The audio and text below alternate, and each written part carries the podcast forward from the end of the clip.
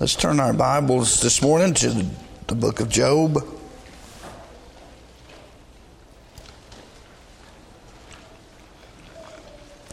The book of Job.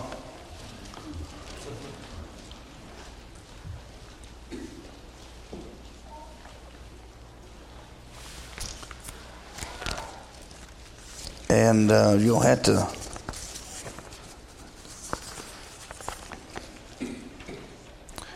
just pray for me this morning. The Lord will help me to preach and I want to be a blessing to you and want to be a help. And I really thank the Lord for the Sunday, the uh, devotional time.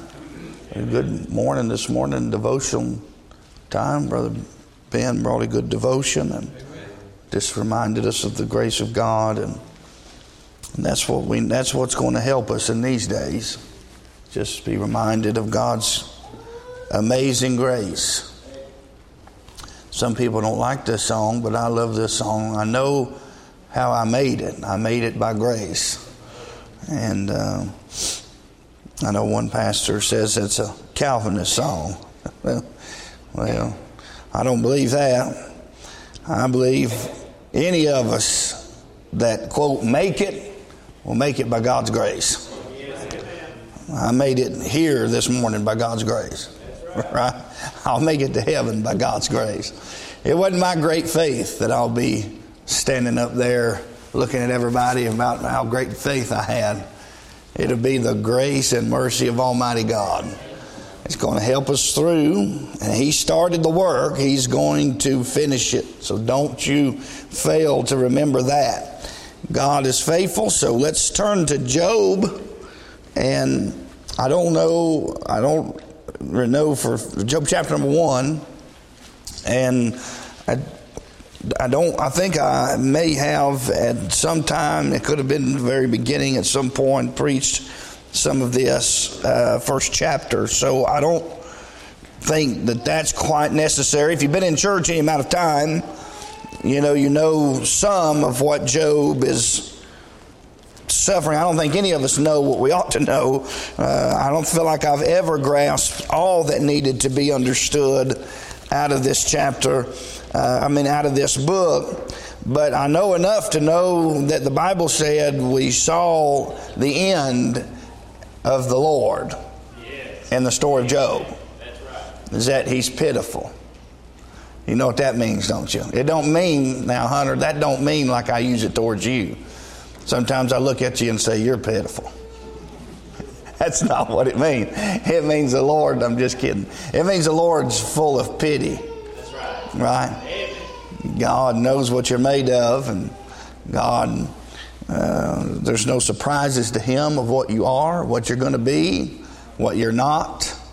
And um, so God's still faithfully going to love you and deal with you. And what better person could God show? Uh, when I think about Job, and I'm just trying to feel my way out here a little bit, I, I want to go to another chapter. Um, so just uh, bear with me here a little bit. I'm going to think through some of this slowly. Um, what I, I, guess in some ways, you know, what better place to see uh, the pity and mercy of God, even in a man like Job. I, I don't understand why. None of us, I think, really do understand why. Um, this happens to Job. i will give the quick outline of the chapter and then probably move forward. Uh, but um, the man was doing everything God expected him to do. And I don't know if many of us in here could say that, could we? Um, so, Brother Crabtree, I've thought about this. I kind of expect things to come my way from the Lord because I deserve most of what I get. Uh, most of it I bring on myself. So it's no surprise to me. Uh, I don't enjoy it, but I, it's no surprise to me when the Lord's dealing with me because I just know there's something that I've done. And. Um, what's bewildering to Job is that he just really can't figure out. He's not, I don't think he ever says he doesn't deserve uh, to not have bad things happen to him. I think he makes that clear. uh, you know, we've taken from the goodness of God, shall we not also receive? So I think he is not surprised at that. The, the more you read the book, the more you, you think you have it figured out, and the less you think you know that's going on in his mind. Um, but I know he begins to get frustrated. Um, he's going. We're going to get to chapter number twenty-three, talking about his bitter complaint that he has. Um, but let's look at the first chapter. Most of us know this, but let, us just run this down quickly and just get reminded um, of kind of where we are quickly uh, in the life of this man. Uh, Job, uh, Job chapter number one. We won't read the whole chapter. I'll try to just hit a few highlights here and just kind of give some ideas uh, of uh, what I want to look at in, in, the later chapter. But there's uh, the man named Job in the land of Uz. His name was Job. That man was perfect and upright and one that feared God and eschewed evil. And so we can see that this is God's testimony of the man, right? This is not his testimony of himself. This is God's testimony. He's going to he's to say further about just how, what a man Job was, right? So Job was a man that was perfect and upright, and he is a man that feared God and he eschewed evil. And there were born unto him seven sons and three daughters. And so, in the first verse, I'll give you this quick outline just quickly, but we see the person of Job, uh, considering Job's priorities uh, in his life. Um, the father, his faith, his family, uh, and um, his wealth or his fortune uh, was at the very end of the priorities of Job's life. Uh, but we see he had integrity. He was a man that had integrity. He was perfect and upright. He eschewed evil. He feared God, which is the beginning of knowledge. Um, he avoided evil at all costs. He avoided and rejected anything uh, that God would be displeased with in his life. This is a good man, right? So we, we all know that. I'm just catching us so quickly here. Look at verse number three. You see his pros- he was a prosperous man. We see his possessions in verse three. Uh, we see his popularity. He was a prominent man. Uh, his substance was 7,000 sheep, 3,000 camels, 500 yoke of oxen, 500 she asses, and a very great household, so that this man was the greatest of all the men of the East.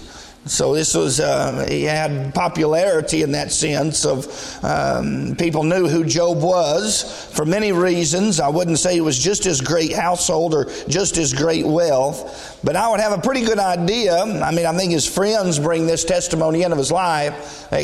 I think most everybody knew he feared God as well. Somebody read that verse that the same will be known of you. Who read that? Was that you, brother B? The man loved God, or maybe that was you, brother. Mentioned it this morning.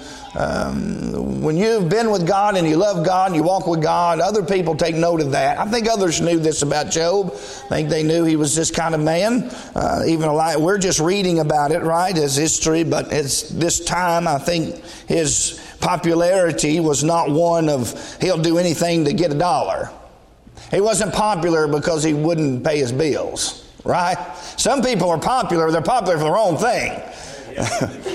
There's people I've never met in my life, but I know a lot about them, and it ain't good. Every time you talk to somebody about them, it's something bad. Uh, I don't want to be popular like that, do you? I'd rather be popular known for walking with God, loving God, loving people. Uh, I'd rather have that testimony uh, any day of the week. And some, at least somebody can say, well, he's ugly, but he loves the Lord. Well, I'll take it. Amen. And uh, I'm just glad Amber didn't amen that this morning.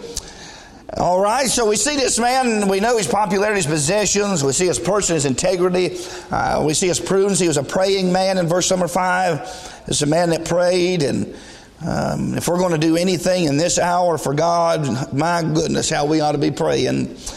And it was so in the days of their feast and were going about, Job sinned and sanctified them, rose up early in the morning and offered burnt offerings according to the number of them all. Job said, It may be that my sons have sinned and cursed God in their hearts, and thus did Job continuously, continually. So he had a steadfast, disciplined character. He was a man of prayer. Uh, he recognized what sin could do in the hearts of his sons. He recognized that uh, sin would destroy their life, and he rose up early, not just for himself, but he got up for his family. He loved his family. And can I say this? If we're going to have any hope for our family, for our children, uh, we can get them around good influences. We can put them under good preaching. We can put them uh, and give them uh, all kinds of opportunities like that. But if we're not going to be faithful to take time to pray for our children, uh, all the programs that we do for the young people, none of that might work. But I'll tell you what will work prayer will work. Praying for your children will work. Uh, God will move in their life. Do you believe that? Or do you believe prayer is just a commandment of an exercise we need to go through like a, like a, like a cleansing somehow? I think we look at prayer uh, somehow as a duty and not a possibility. I see prayer as a possibility. Do you? I mean, I've seen many times in this Bible men prayed and things happened in the heart of God. You can say, well, they, we're not going to get into that discussion about whether they changed God who knew what tomorrow was going to be anyway. I don't want to talk about that with you. Uh, but we do know God purposed to do something and He didn't do it on the prayers of people. Is that right? Is that what the Bible said? So uh, we better believe God. If we're going to have any hope for our children, we better believe God, get up early and pray. Now, let's not be shocked if our kids don't turn out right and we're not praying for them say, well, they knew better. Well, they may have, but I wonder what happened if we'd have been faithful to pray. Yes. Boy, we need to pray. Yes, we, do. we won't make it as a church if we don't pray. Amen. Individually, corporately, we need to pray. God's people need to be praying. Is that a commandment or a suggestion so that things will go the way you want them to? Right? That's a commandment. I will that all men pray everywhere. Yes. Right? Pray without ceasing. I don't care what results you're not seeing, don't quit praying. Might be right around the corner what God's going to do for you. Don't quit praying. And I've said it before, but I, I don't know, I'm probably going to ramble again today, but I prayed for at least 10 years from the time God called me to preach. I wanted to be in full time in the ministry. It's what I wanted my life. I wanted to pastor full time. I can't tell you the things that I went through and just thought God would never allow that to happen. Because I don't deserve to be able to serve here full time and just live for God as a pay. You know what a blessing? You know, many preachers pray and wish they could pastor a church where the church supported them and financially and emotionally and spiritually, where they could be full time. It's a blessing, it's an honor. And that's what I wanted with my life prayed and prayed and prayed and prayed and prayed. And man, God answered my prayer. God answered my prayer. And uh, so I'm telling you, it's just, uh, you, you never know. Who can tell what the Lord's going to do? Don't stop praying. Don't stop praying. And so he did it continuously, continually, excuse me. And he prayed faithfully. And I think he prayed uh, steadfastly as well took it very serious. So uh, we see that he is a praying man. We see his prudence. In verse number six, we see his persecutor or his prosecutor. Uh, I've got both written down. You can take whichever one you like. But when the sons of God came to present themselves before the Lord, and Satan came also among them. And so I just want to remind you quickly again, I'm not, I don't want to preach this chapter. I just want to remind you quickly uh, before we get to verse number 23 where all this problem begins. The problem begins not with a man, this problem begins with his great adversary. So just remember what you're going through, who's behind it, and don't get bitter at what you see play out in front of you. Remember who's behind all of this. Satan came accusing, and he's your accuser, is he not? He's accuser of the brethren. There's going to day he's going to be bound up and cast in a lake, and I say hallelujah for the day when we're in heaven enjoying Jesus for eternity with no Satan, no accuser of the brethren. Right? And uh, so that's how this thing begins, and the trouble that becomes into his life uh, started because Satan was, in my opinion, I believe he was charging God and he was tell, saying, God, people only love you because you do good for them. If you stop doing good for Job, he'll, he'll, he'll turn on you, right? That's what his charge was. He's charging God with buying people's love, is what he's doing. That's pretty pretty harsh charge, isn't it? saying, God, you just, them people love you. Hey, let's let not let that be true. Remember when Jesus turned to the disciples and said, Will you go away also? They just followed me because they were filled with the loaves and the fishes. They, that's the only reason they came. Are you going to go away too? I hope we're not following Jesus for what we're getting out of him. I hope we're not willing to turn on him when he, some of the blessings dry up. The only way to know is to dry them up. Isn't that sad? But that's our flesh. I hate water. I hate it.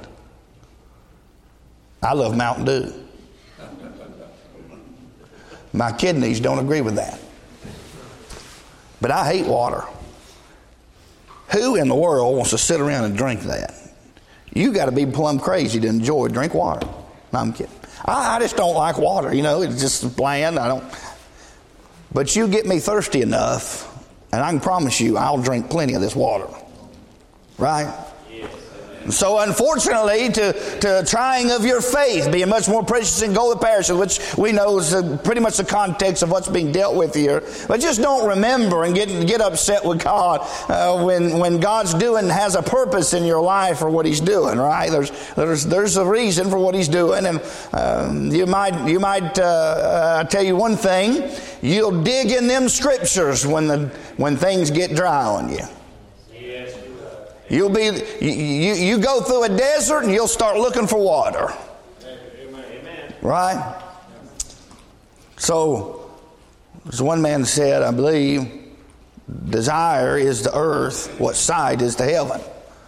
So, God's answer to our prayer would be more desire, would it not? If that's the design of the age. Because with what we're to be satisfied with, is in the world to come, not here. And there ought to be a desire in our hearts and a, and a yearning and a seeking in our hearts for that well that is to come, that city that is to come. And not be satisfied with what's down here. So oftentimes, the best thing God can do for us is to work more desire into our life. Is it not? Because you shouldn't be satisfied with anything else here. What happens when we have no desire for God? When we're not thirsty? When we have no water? When we're not? Uh, uh, uh, it's the silence that causes the knocking, right? It's the it's the drying that causes the thirsty that shall be filled. And so the best thing in our life sometimes that God can do is to work more desire into our life. Well, how do you work desire into the life of a person who's satisfied with something else? You got to dry all that up on him, don't you? Yes. Right?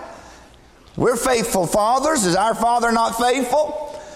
Maybe, maybe you say, well, why is all this falling in around me? Hey, that may be the best thing that's ever happened to you. I've heard men say and come testify. I, I know, I know two. I know two for sure. I know one that I don't know personally, but I know about the story. Lost everything he had, and his testimony was the best thing ever happened to me. So what you're going through right now, you think is so terrible. Why don't you remember the times when it's going good and you seem to forget God? This may be the best thing that's ever happened to you is God has worked some desire into your life by allowing some affliction and some tragedy so that you'll look up. Is that what the saying is? Sometimes God will put you on the on your back to get you to look up. We pray for people to get saved. Seems like they get worse. What's happening? God's answering our prayer. He's knocking all the props out from underneath them.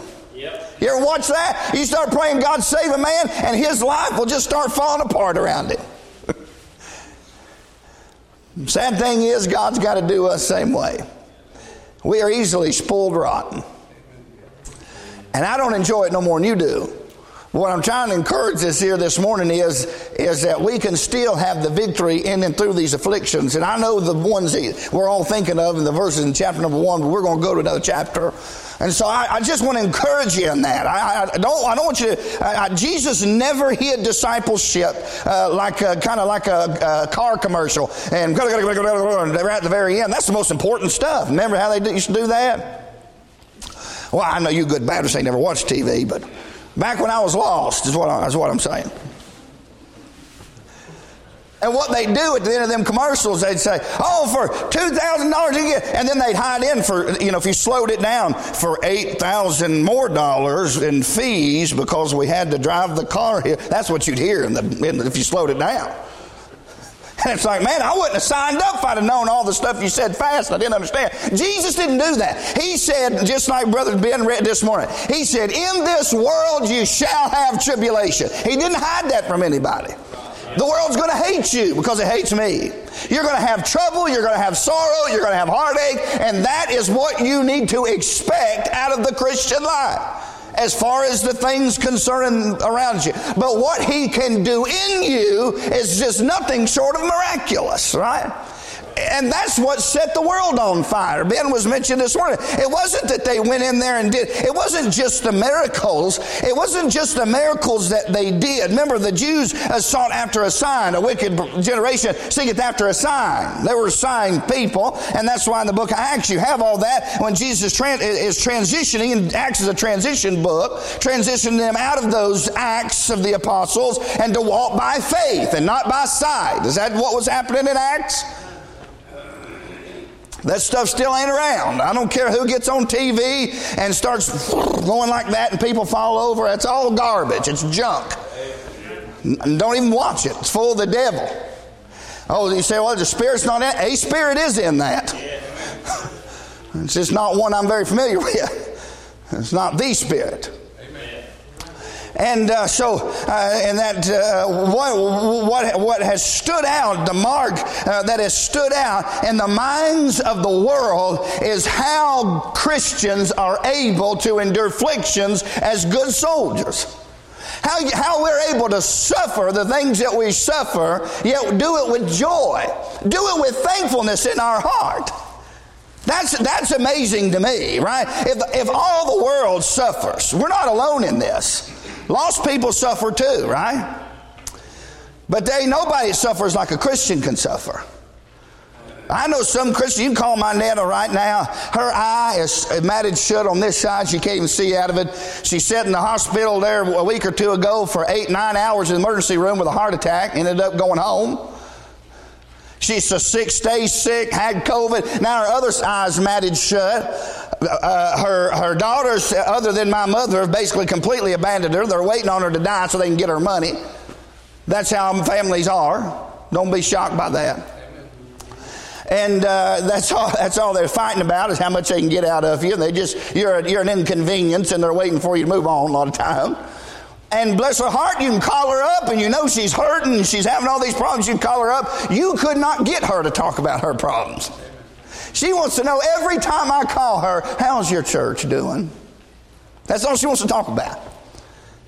Man, that, that, that just, that does something for me. That, that, that just helps me because I'm sitting there thinking, Lord, why would you let such a faithful servant suffer this way? Why, she's not suffering uh, uh, in the way that I'm thinking she is. She's got joy and peace in her heart and all that.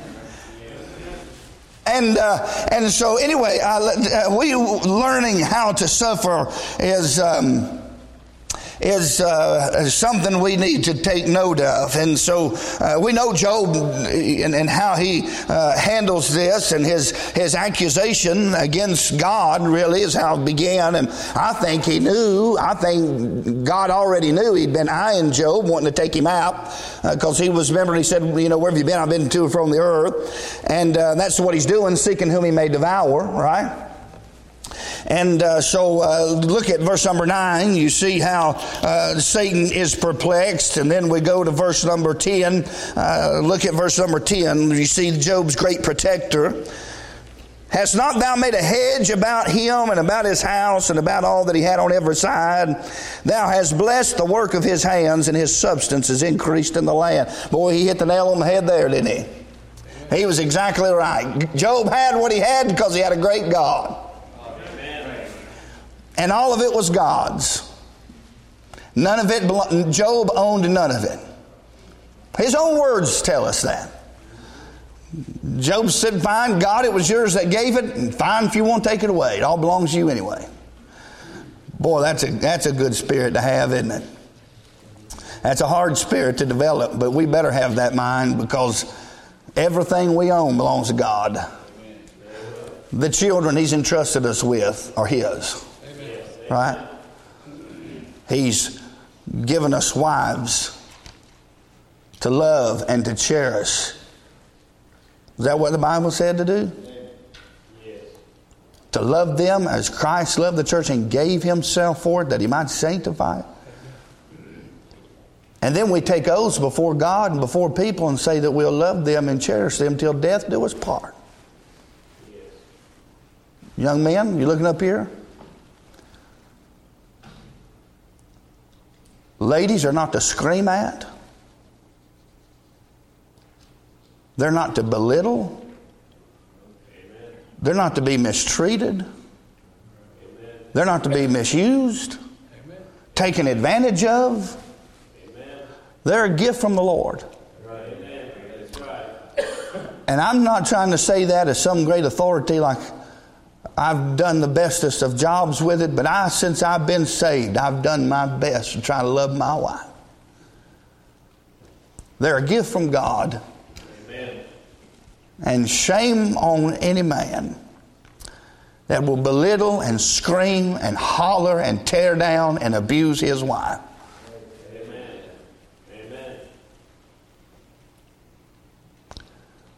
You know what would scare me about that? It would scare me about, I'd be scared to death. That's what God would do to me.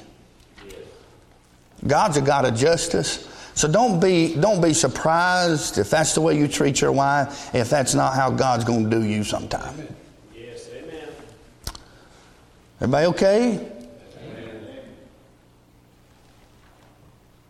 I don't ever want to hear that, especially out of you young people. Young ladies, if you get and you, you, really i'm against dating completely completely. I'm against it 100% don't even come to me and ask.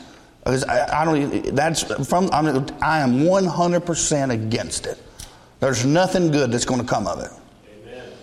but I want to say this. If you get and you start involving yourself with a young man and he's screaming at you and belittling you and hollering at you and calling you names and mistreating you, what you need to do is politely hang up the phone and never speak to him again. Amen.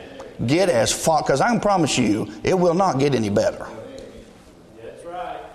Amen. It's not going to get better. I'd get away from that. Now maybe he'll get better. Maybe God will whoop him and belittle him a while, and he'll he'll get over that. Maybe God will save him. Whatever needs to happen. But I would not stay in any kind of quote relationship with any young man who was going to act that way. Amen. I don't care how pretty they are. Boys aren't pretty, but that's what I'm going to say because I can. I don't care how nice they are. I don't care how nice they've learned to act in front of your parents because they go to a good church and they have a pastor. If you think for a second that some kid going to church impresses me, that don't mean nothing. I know a bunch of devils that go to church. Amen.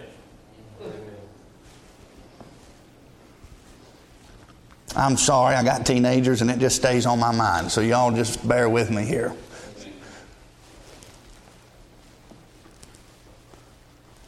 Young men, love these young ladies, be good to them, keep your hands off of them.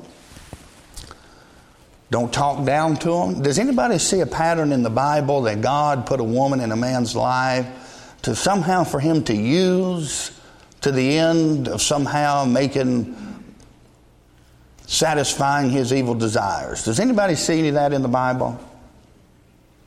I don't. What I see is the Bible said it wasn't good for a man to be alone.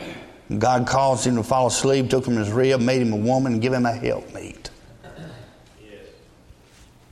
Give him somebody to love. Give him somebody to love him.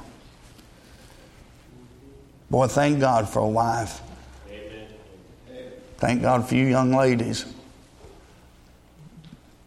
But don't get don't get deceived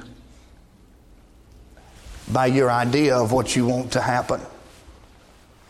Can, is it okay to talk? I know this ain't a big shouting message this morning, but just bear with me a second here. It's, the biggest fear of my heart I, I, I know how deceptive people can be, and I'm just, I worry myself to death about you young girls. And young ladies, can I use this word dream? Is that not the exact word I want to use, but you young ladies are more dreamers. You, you have this picture of what this home's going to be like and what you want life to be and how he's going to be, that you're almost willing to look past anything and somehow thinking that that's a, somehow this dream's going to come true in spite of all the evidence around you. Does anybody know what I'm talking about? Well, I know he just gets angry and I know he screams and he punches a hole in the wall. But you know, once I get him married and we have kids, he's going to calm down. You are a fool. It's liable to be your face he punches a hole in next time. Are you crazy? That's right. So you have to be careful. Be careful. Just follow the will of God and the mind of God and and don't don't let your idea of what you want and what you desire distract you from the facts that are around you. If you look close enough at a man, you will see what he is. Unless you have an idea of what you want him to be, and then you blindly walk past all of those facts that everybody else can see around you except for you. And I know it's difficult. You get in these situations, you get blinded by what you're you're wanting to, to things to be. But that's why God give you parents that love you and give you a good family and give you a pastor that loves you and give you the Holy Ghost to let you know when them warning signs go off with a young man,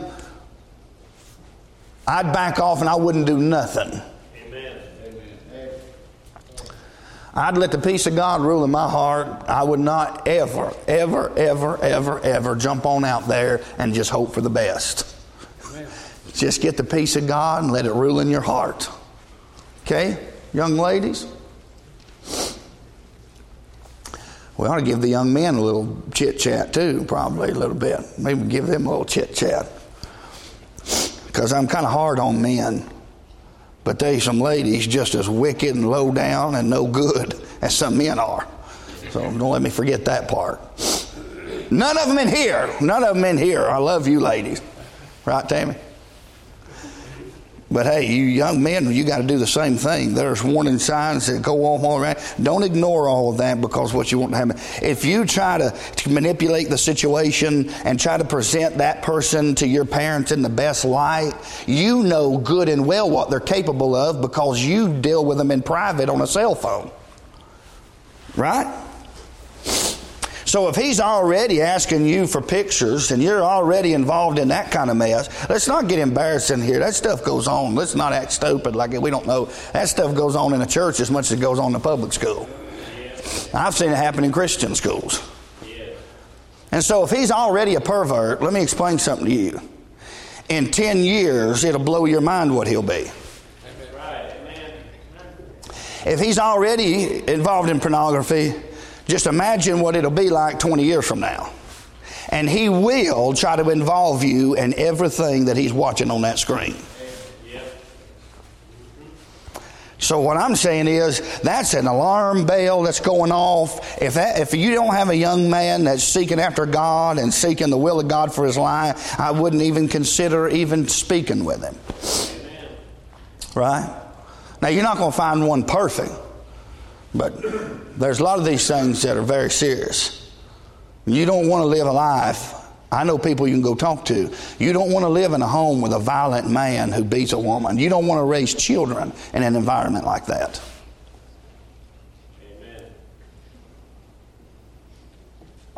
You don't want to raise a family in an environment with a man who's perverted and can't be satisfied. You don't want to raise a family like that. Everybody okay? Is that, is that okay? And I'm not, I'm so I'm just trying to give you a little warning here, somehow from Job. somehow from Job is teaching us this morning to make sure we marry right. Hey, it's on my heart. I'm telling you, I don't. I'm not trying to. Put, I, please don't think I'm trying to. But this is just something God does. I love these kids like they're mine. Almost all of them. I think about all the time, worrying about them, what they're doing, what's going to happen to them. They keep. I worry about them all the time. And uh, some of you are at the age where you're going to start beginning to think about these things. And what I want to exhort you to do is have a real clear understanding of one thing. Young men, I want to say this, and I've said it before, but I want to remind you, young men, again. I wish I could speak not as a pastor for just a minute. As a daddy, if somebody hurts that little girl right there, right? How do you think God feels about vulnerable women that He's placed in your life and your wife and watch you mistreat them?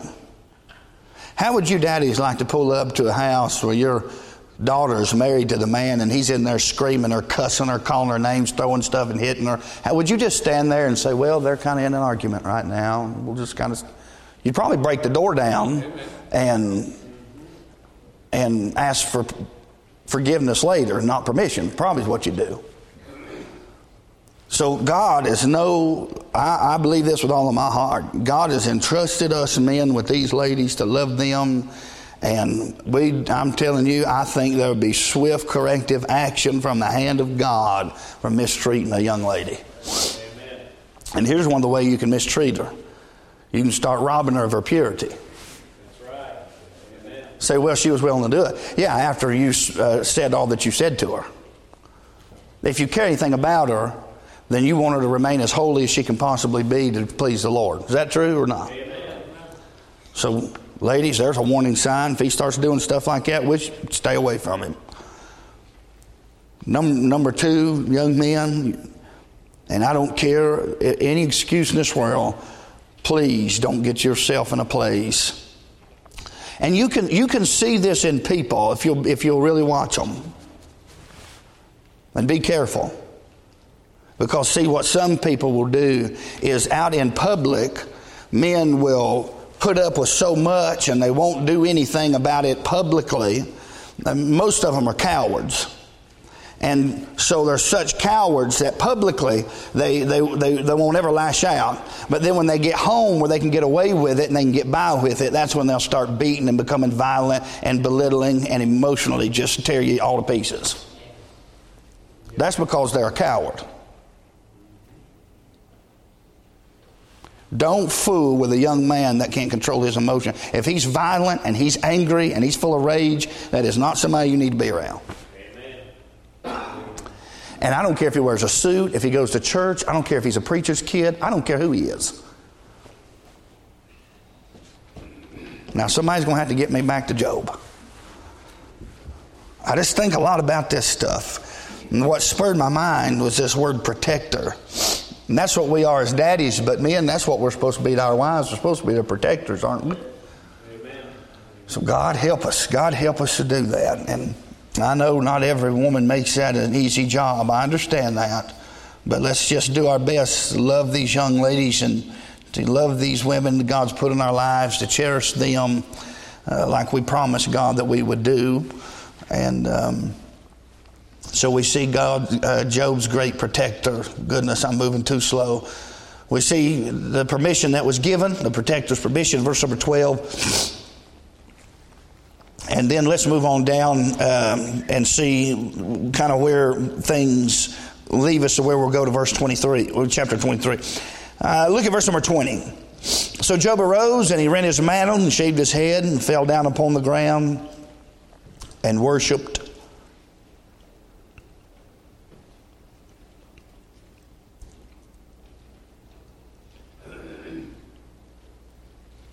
I just can't get away from that thought this morning. I'm not meddling. I'm not trying to meddle in anybody's business at all. It's not my place to do that. My burden really this morning is is right now is just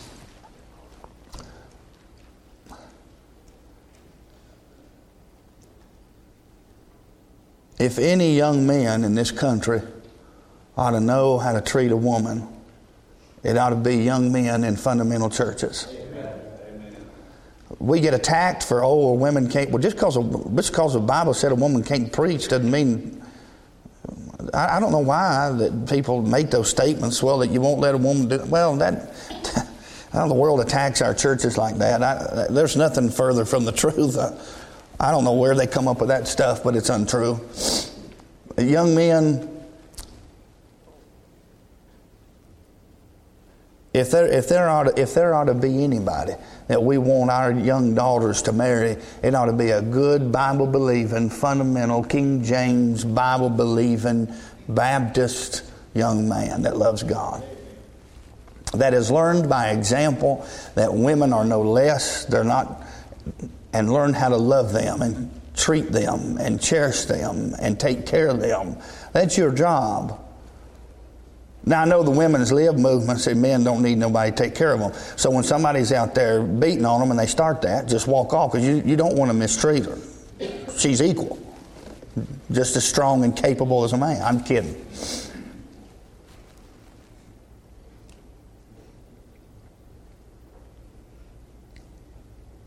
But we don't, we don't need uh, young men. Listen, if you have problems controlling your anger and you're screaming and yelling and belittling women, you need to do everybody a favor. And if you care anything about her, you need to get away from her. Number one. And then number two, you need to get some help. And when I get out of this suit, and we will go to the old church building. I won't want to do it in here, but I'll be happy to give you some one-on-one counseling if your parents will sign a waiver. And I'll beat the absolute tar out of you, and get up and preach next Sunday. It won't bother me a bit.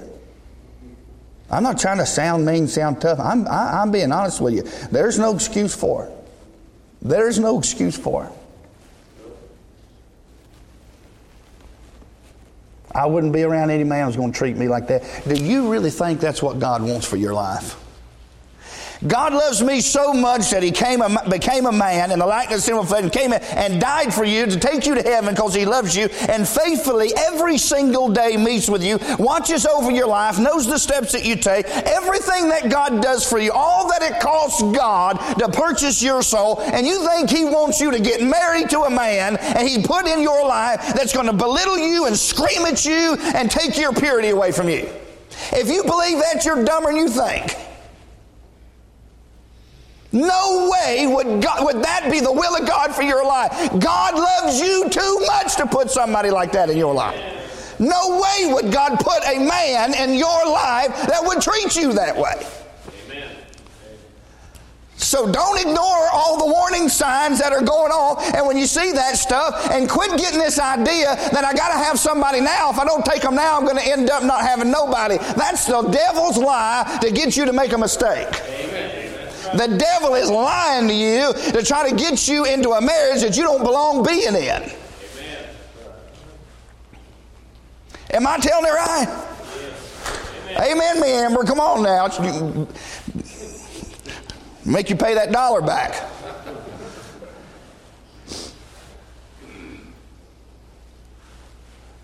Well, I'd like to hear some testimonies Miss Rosie this morning what it's like to have a godly man that loved you and cherished you. Is that what you had? Yes, you did. Boy, that's the kind of life that these ladies deserve to have. Amen. Just to be loved and be cherished, to be cared for. And say, well, you're not married to my wife. Well, thank God. I don't know what I'd do with her either. but it, does it trouble you a little bit? Love them. Husbands, love your wives as Christ loved the church and gave himself for it. Not just to that end. That's just the purchase. Right? That's just the marriage. But the next part of that, that he might sanctify. Yes. Hallelujah. That, that, that's, a, that's a personal daily interest in the life of that individual to a particular end. That's not, see, the, the end game is not just getting married. It's then our job to take that marriage and develop that marriage and develop our wives and our families and our children, and they might be sanctified. Amen. See, I've always believed that the sanctification of my wife depends largely upon me. Yes. Because I believe that's what them verses are saying. Yes. Amen. So, young ladies, if I can just encourage you, you think sometimes, you know what I've seen some of them do, Brother Ray? I've seen them do this. Out of fear, they start dropping their standards. Now, what I mean by that is not the way some people think about standards. I'm not talking about dropping your standards as, you know, you're going to have to get somebody a little uglier. I'm talking about godly spiritual standards in your life. Yes. And I would die alone before I'd compromise and live in hell on earth in a home with a man that does not know how to love and treat a lady. Amen. And you know, you know where you can first find that? Can I help you, young ladies, or something? The first, one of the first things you look for. Where's the other young ladies? I'm just, times just sick of looking at y'all. I'm going to look back through here a little bit. Just kidding. One of the first places you can look at is watch how he treats his mother. Is that right, Brother Tony? You watch how that man treats his mother. And if he'll scream at his mother and he'll belittle his mother, I'd run like the wind.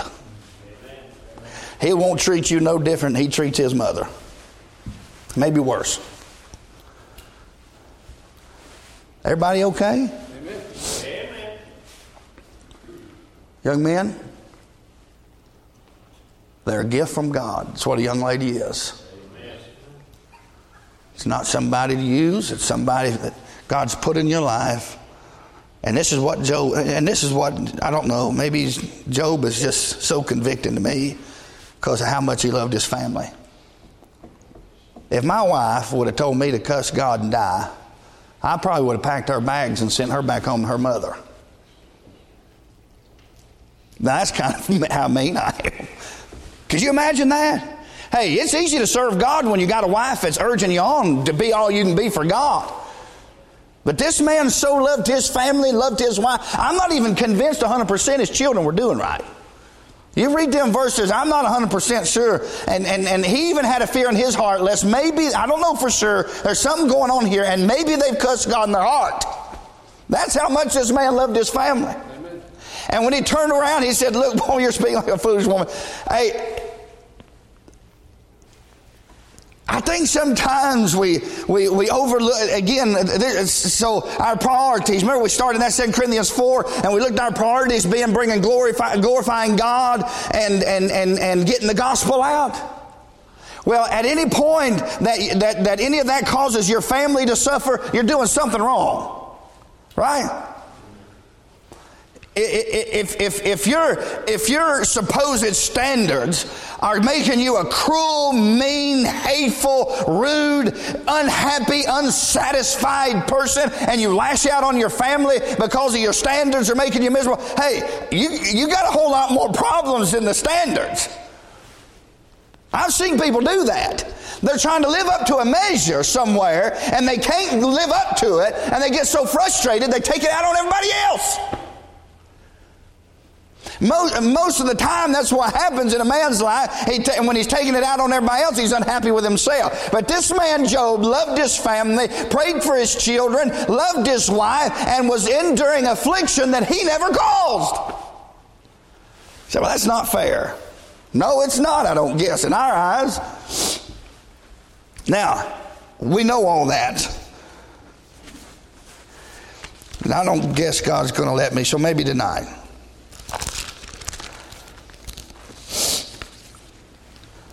I just was trying to set the kind of the stage of what this man's going through.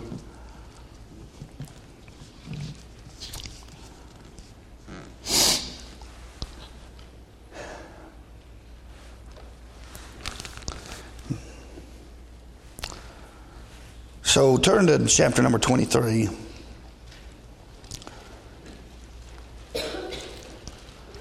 just trying to mind the Lord. I don't know if I need to go back and try to help some.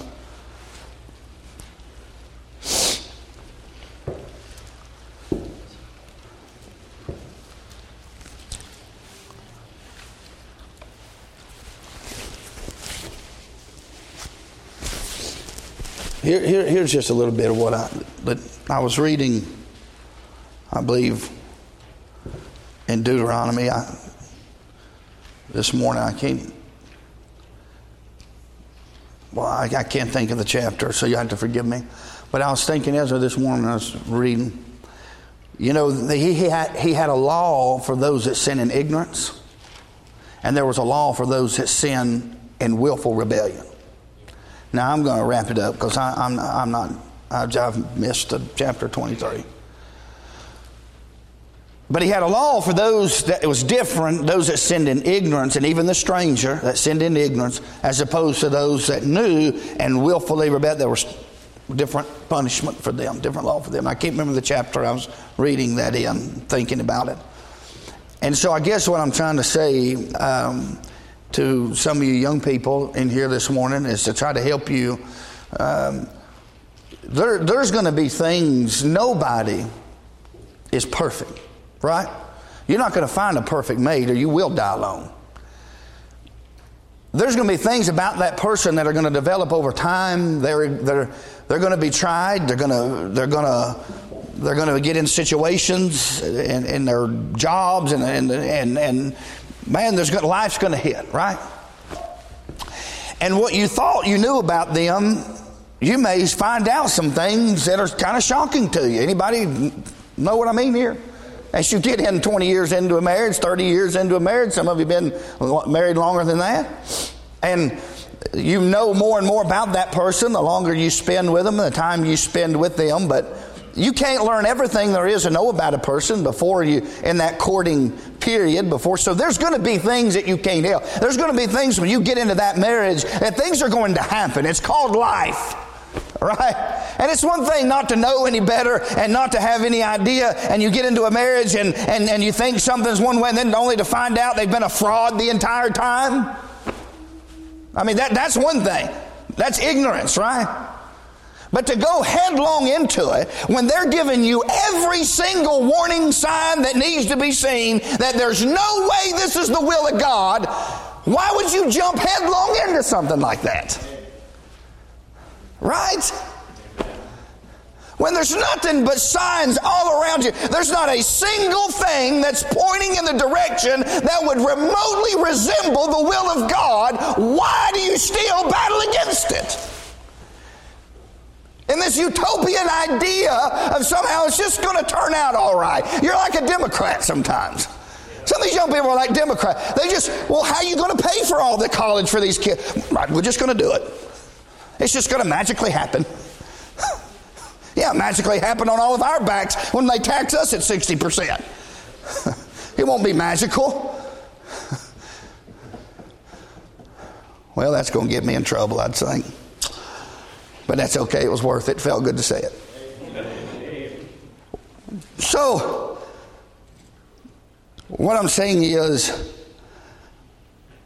when you have the peace of God ruling in your heart, I'm not saying there won't be trials. I'm not saying there won't be afflictions. I'm not saying there won't be things. But, but when your life is filled with confusion and and I, I, have seen women that have literally been beat to the point of emergency room visits. I've, I, and I have seen them belittled to the degree they have no confidence. They feel worthless and useless. And that is not the way God intended you to live. And it's one thing to get in a situation like that unknowingly, but when you when you full well know and everything's pointing in that direction and there's nothing but confusion that surrounds that circumstance in your life, what does the Bible say? God is not the author of It's not confusing. The will of God is never, it's as plain and as simple and is right, the will of God, there is just enough peace in your heart You won't have any doubts about it. I'm not saying it's easy to always know what that is in every single situation of your life, but I promise you something as important as marriage, God will put peace in your heart and He'll surround that entire relationship with the peace of God, and it won't be massive confusion and misery and pain and heartache and screaming and, and sin. That is not the definition of a something that a relationship that should lead to a marriage. And you are a fool to run headlong into that and do it anyway. Amen. Amen. So, thank you, Job. And maybe tonight we'll